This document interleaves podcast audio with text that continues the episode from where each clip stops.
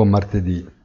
Apparentemente, dopo settimane di passione, i mercati riscoprono il fascino del rischio, indifferenti a questo punto anche al dato sull'inflazione tedesca e convinti che al di là di quanto fino a questo momento si è creduto, la politica monetaria resterà comunque behind the curve.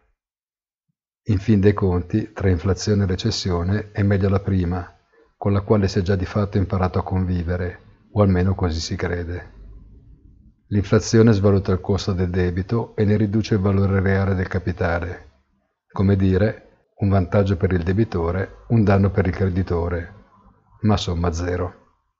Tra dieci giorni sarà il tempo di BCE e in due settimane toccherà alla Fed assecondare o confutare le attese del mercato.